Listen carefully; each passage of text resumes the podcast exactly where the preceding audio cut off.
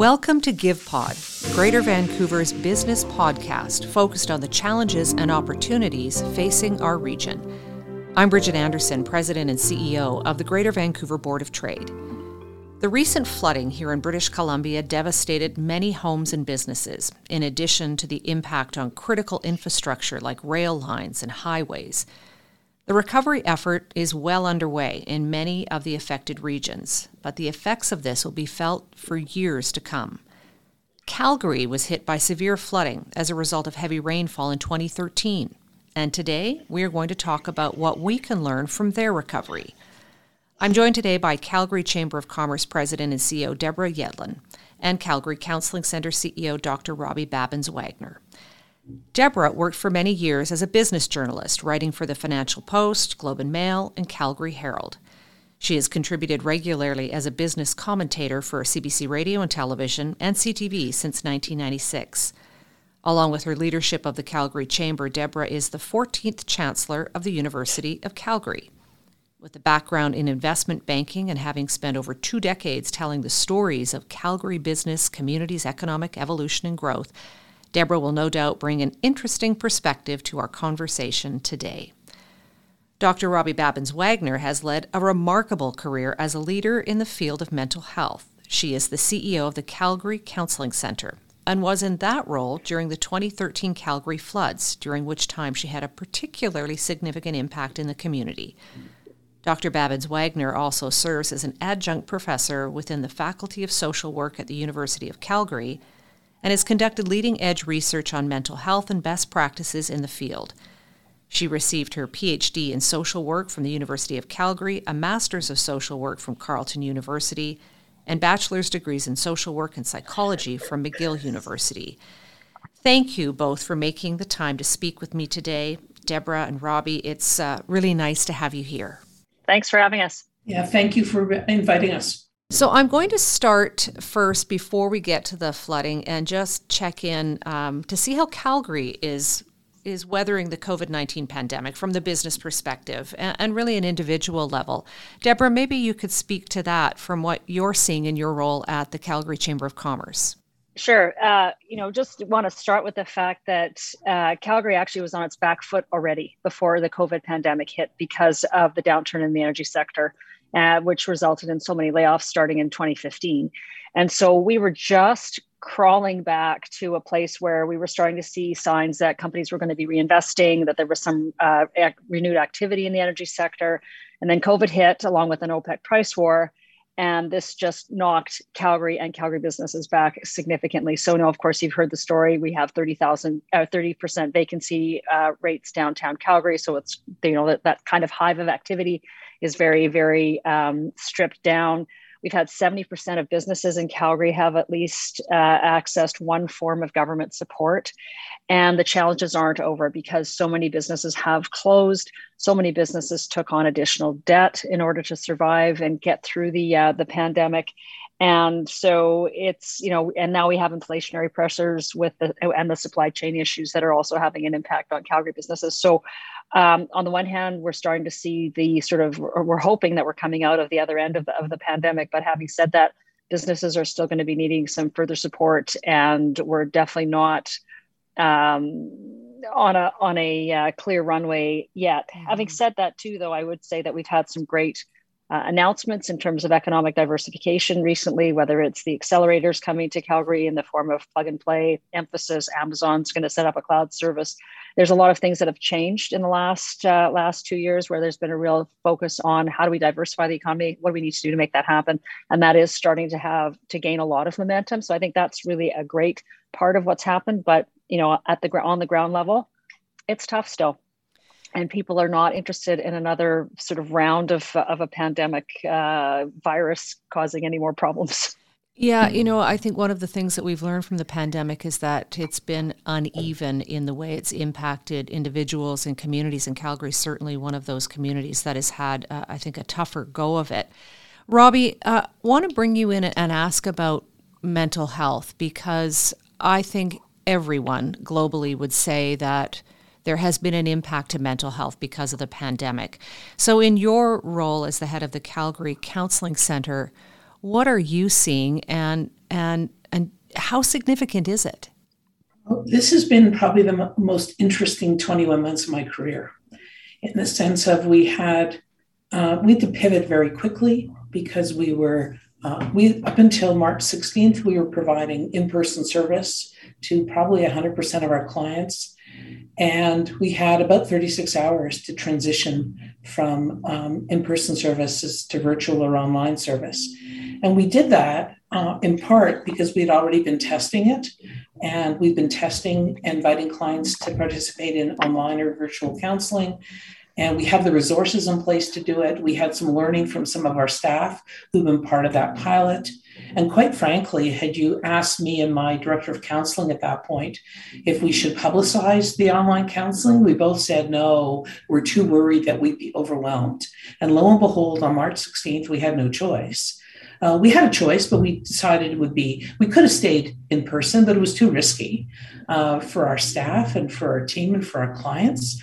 So we've moved to 100% virtual services and have provided over 50,000 hours of counseling online since that time. Wow. So, what did we see? Which is um, so, as would be typical in any emergency and pandemic, and this is what we also saw in the flood in 2013 is pretty much immediately after the pandemic started and the stay-at-home order began, people um, uh, people canceled counseling appointments. They were afraid to come in. They were worried about online counseling. They really didn't want to do it and wanted to wait till the pandemic was over.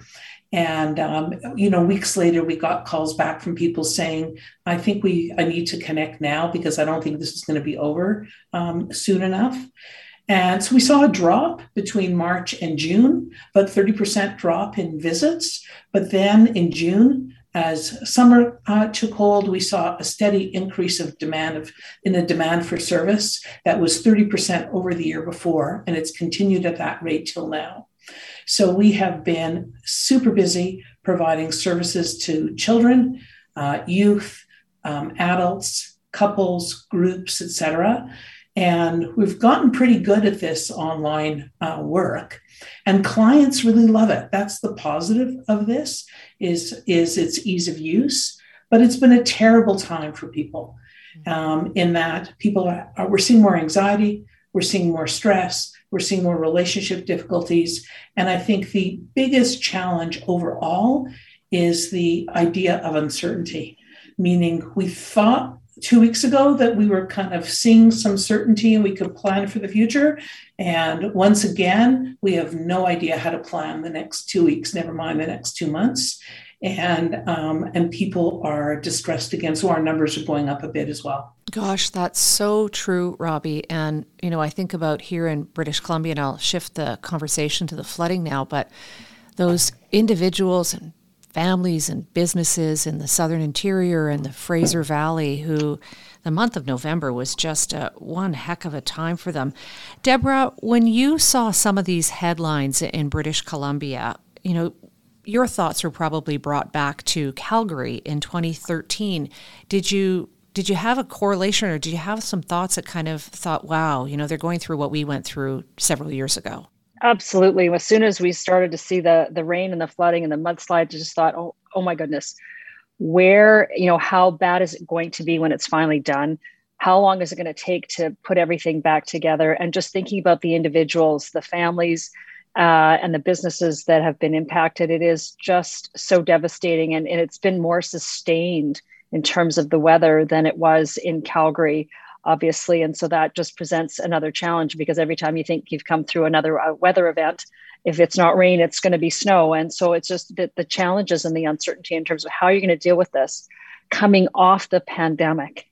Again, like just building on Robbie just said, there's been so many challenges already. And now this is just, you know, whereas Calgary sort of went into the pandemic on its back foot, BC is now going to be put on its back foot because of this uh, this disaster, but the images were so much like what we saw in Calgary. Obviously, I mean, we didn't have mudslides, but it was really um, you just felt this this stomach clench almost because you know exactly what was going to have to happen. How much time it was going to take to clean everything up. How are you going to put the you know how are you going to keep people safe? Where are they going to be? They're going to be dislocated. It's just it's um it's just uh it just brought back a lot of memories And the impacts uh, are being felt in Alberta and across the country when it comes to supply chain. So this isn't something that is just impacting businesses and individuals in British Columbia. No, and then, you know we knew we were already having supply chain issues in terms of getting goods uh, into into uh, Canada, getting goods out, and now this is just going to be so. This is exacerbated. I mean, when you think about the fact that we hear from small businesses, for example, that it used to cost them twenty three hundred dollars for a sea can to bring goods that they could raw materials they could use for their businesses, and now it's almost thirty thousand dollars you realize what kind of uh, pressures are going to be brought to bear on businesses and how you know are consumers going to pay that increased uh, cost that's a good question so it's and the thing is too i think people have not necessarily recognized where their food supply comes from and this what's happening in the fraser valley is going to have a huge impact on the food supply in western canada and that's not something that is to be trivialized in any way and we found out just this week that hundreds of farms are still under evacuation order in the Fraser Valley. And Robbie, when you think back to, to that piece of it at the Calgary floods, I think about 80,000 people in Calgary were evacuated from their homes. And we saw, we have seen significant evacuations here in British Columbia. And as I say, there's still farms under evacuation order in the Fraser Valley. What does that displacement of people and businesses do to, to mental health? that kind of displacement is really disorienting to people because they really don't know what to do, don't know how, how to plan.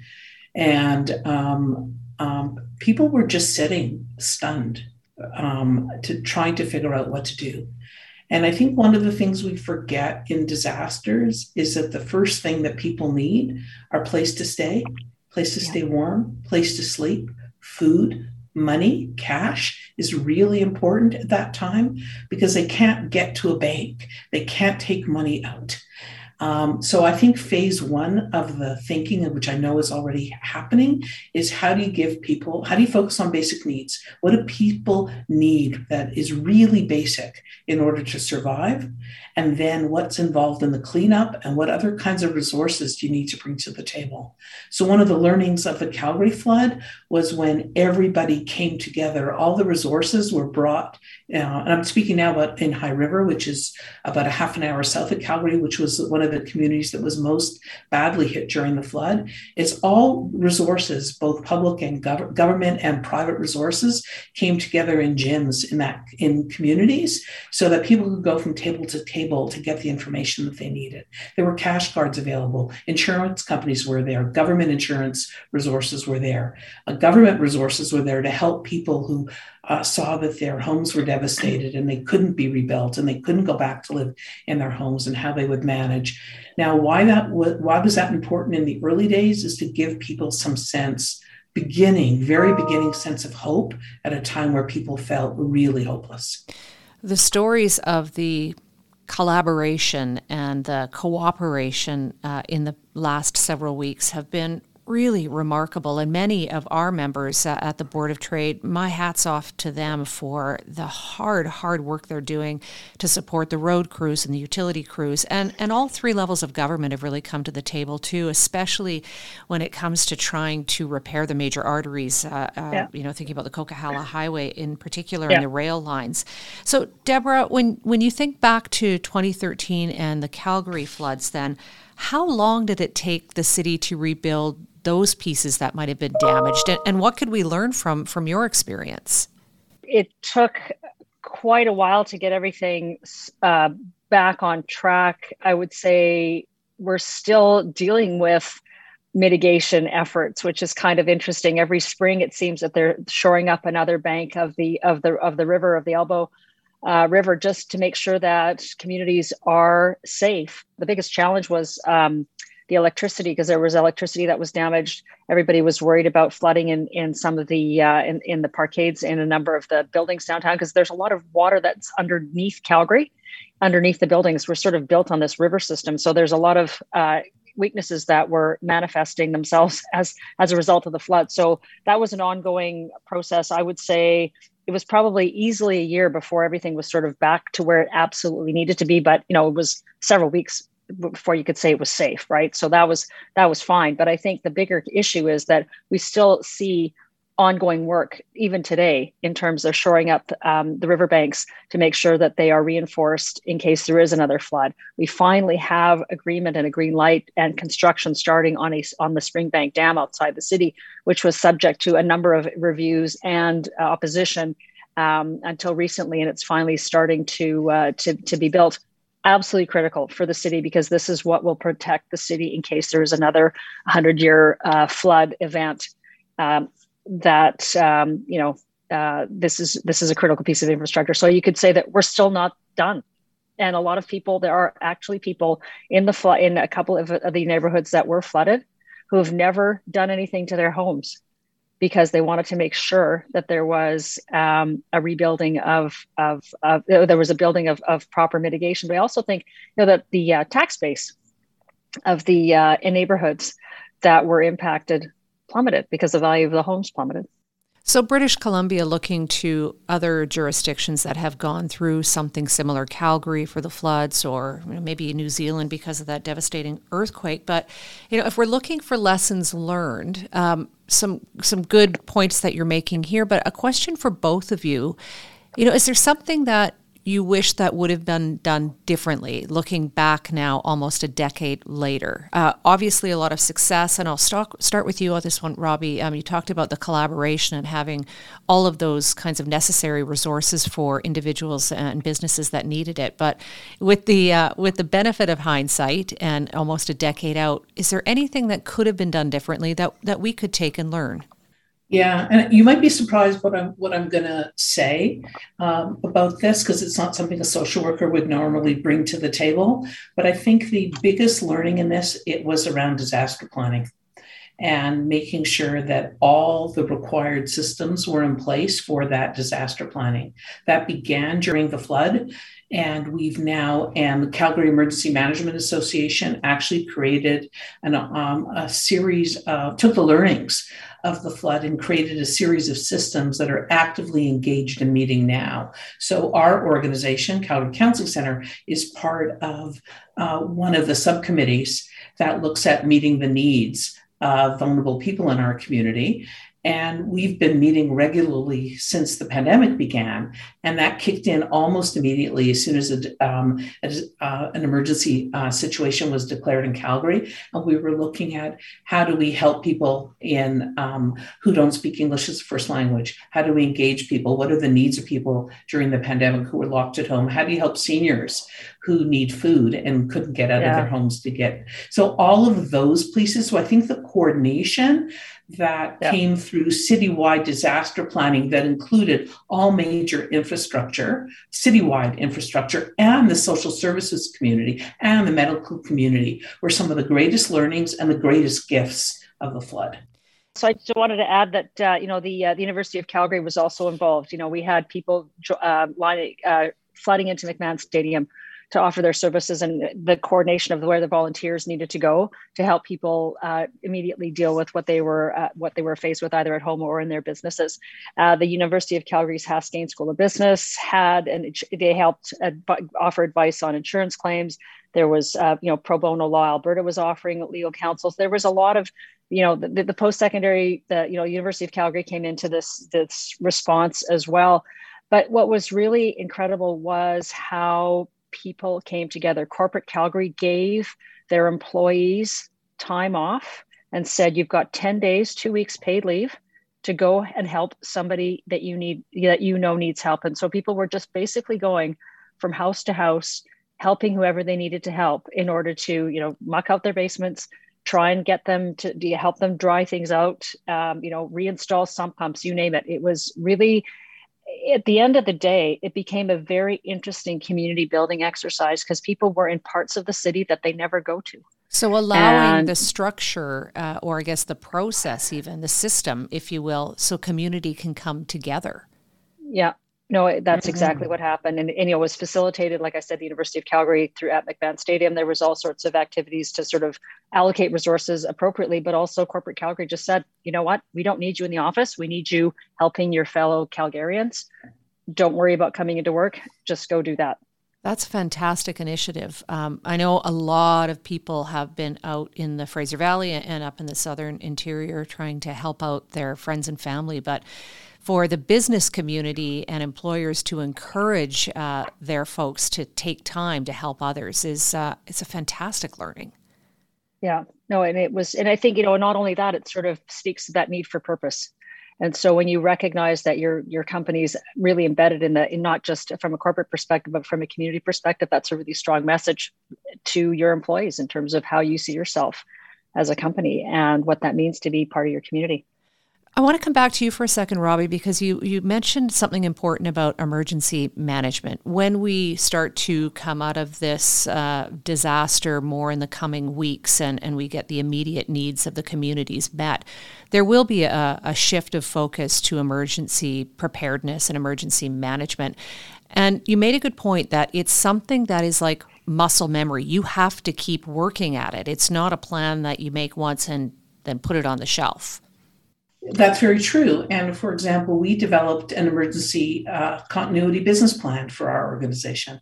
So when uh, when we it looked like on March 13th that things were we were moving towards a lockdown, our organization pulled out our plan and said, "What can we use to inform what we're doing now?" So we had a tool to use.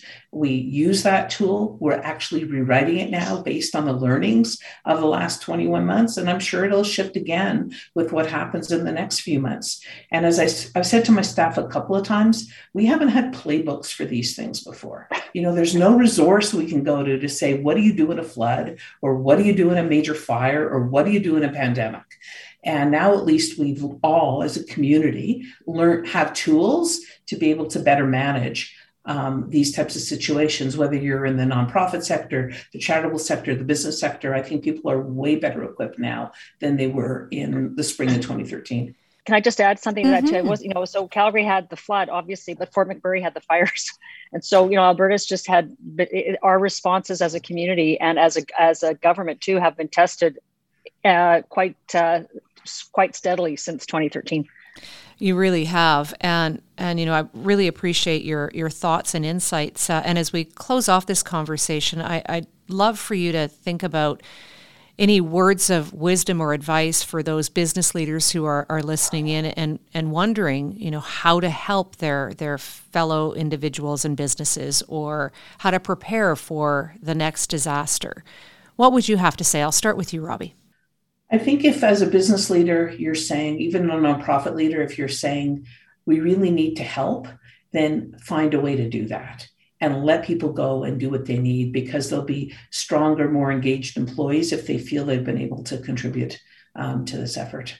Yeah, great, great perspective. Deborah. No, I, I agree. I think you know it, it takes a village to to to, to come together. We need to we need to support each other in times of, of crisis, and we really need when people are facing these kinds of issues there are so many things that have to happen and they're so upended by what they have to face and the enormity of it all to have somebody helping and helping navigate connect the dots find ways to help them get the insurance coverage they need find the way to get the food delivered to someone or to uh, deal with insurance related claims. That the insurance piece was actually very cumbersome for a lot of people and that was extremely frustrating. So there's so many ways that people can come and support. It doesn't have to be sitting in a basement mucking it out or doing the physical labor. There's so many other pieces that have to come together. But Robbie's absolutely right. Uh, the corporate sector, business leaders need to recognize that people are affected in different ways, and they really need to be uh, enabled to to help in whatever they, way they can. If that means uh, not being at work for a while, that's that's that's okay. It's been a tough time already, and let's just um, not uh, add any constraints. Well, Deborah and Robbie, I'd like to thank you for helping us out by sharing your experiences and perspective um, from 2013. Uh, it was really, really great conversation, and I think there's a lot that we can take away from it. So, thank you so much for joining us today. Thanks for having us. Yeah, thanks for having us. And good luck. We'll be uh, we're cheering, and whatever we can mm-hmm. do, uh, we're here. I mean, we do have a lot of institutional memory, and uh, at the end of the day, we have to help each other out. And I want to thank our amazing members who are working to support those impacted communities and restore the critical infrastructure that was damaged. as well as those who have made financial contributions to organizations like the Canadian Red Cross, the BC SPCA, and food banks across the province. And if you haven't done so already, I encourage everyone who's in a position to do so to consider donating to these organizations.